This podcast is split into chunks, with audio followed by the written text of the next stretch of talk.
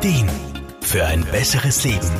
Der Wohlfühl- und Gesundheitsratgeber. Alle Menschen haben bestimmte Wünsche und Sehnsüchte. Das liegt in unserer Natur und macht auch Sinn, denn ein gewisses Maß an Wunschdenken kann, solange es im Rahmen bleibt, durchaus beflügeln. Irma Frumann? Wer erinnert sich vielleicht noch daran, als man sich als Kind in seinem kindlichen Optimismus ausgemalt hat, ein Astronaut, eine berühmte Sängerin oder ein erfolgreicher Sportler zu werden? Und natürlich trifft es ja auch für einige Menschen zu, aber eben halt nur für einige. Das mag daran liegen, dass man mit zunehmendem Alter und Lebenserfahrung erkennt, dass sich nicht alle Dinge bzw. Wünsche so einfach oder halt in diesem Rahmen umsetzen lassen, wie man es sich eigentlich vorgestellt hat. Was aber nicht heißen soll, sich komplett von solchen Träumereien zu verabschieden. Erstens wäre das Leben dann ganz schön fad und zweitens gäbe es keine Visionen, wären ganz bestimmte viele Erfindungen und Entdeckungen wahrscheinlich gar nicht erst gemacht worden. Allerdings, was schon wichtig dabei ist, reines Wunschdenken von Vorstellungsvermögen zu unterscheiden. Menschen, die neben ihrem Wunschdenken auch das notwendige Maß an Vorstellungsvermögen haben,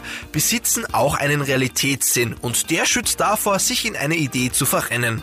Hier können zum Beispiel auch Lebens- und Sozialberater wie Irma Fruhmann unterstützend helfen. Wie schon gesagt, sich schöne Dinge auszumalen, sich vorzustellen, wie schön es wäre, wenn, das sollte auf jeden Fall Platz im Leben haben und die sind auch wichtig. Aber genauso wichtig ist es, dafür eine gewisse Portion Selbstdisziplin bzw. Motivation zur Umsetzung zu haben. Denn sonst bleiben Träume eben, was sie sind. Träume. Damit das nicht passiert, wird man nicht umhin kommen, sich ganz konkret zu überlegen, welcher Traum oder Wunsch lässt sich tatsächlich in die Realität umsetzen. Und dann gilt es noch zu überlegen, welche Schritte sind wirklich nötig, um dieses Ziel auch zu erreichen. Da ist wie halt so oft eine gute Planung wichtig. Da gehört dazu, dass man sich gewisse Zeitgrenzen festlegt. Was muss zuerst passieren, was später? Brauche ich eventuell Hilfe von Freunden oder Experten? Wie schaut es finanziell aus? Und, und, und. Da kann ein bisschen Coaching durchaus hilfreich sein. Wünsche zu haben ist wichtig, menschlich und durchaus sinnvoll. Allerdings erfüllen sich die wenigsten Wünsche von allein.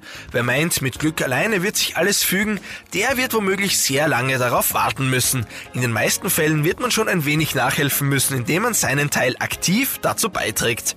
Markus Kropatsch, Serviceredaktion. Der Wohlfühl- und Gesundheitsratgeber. Jede Woche neu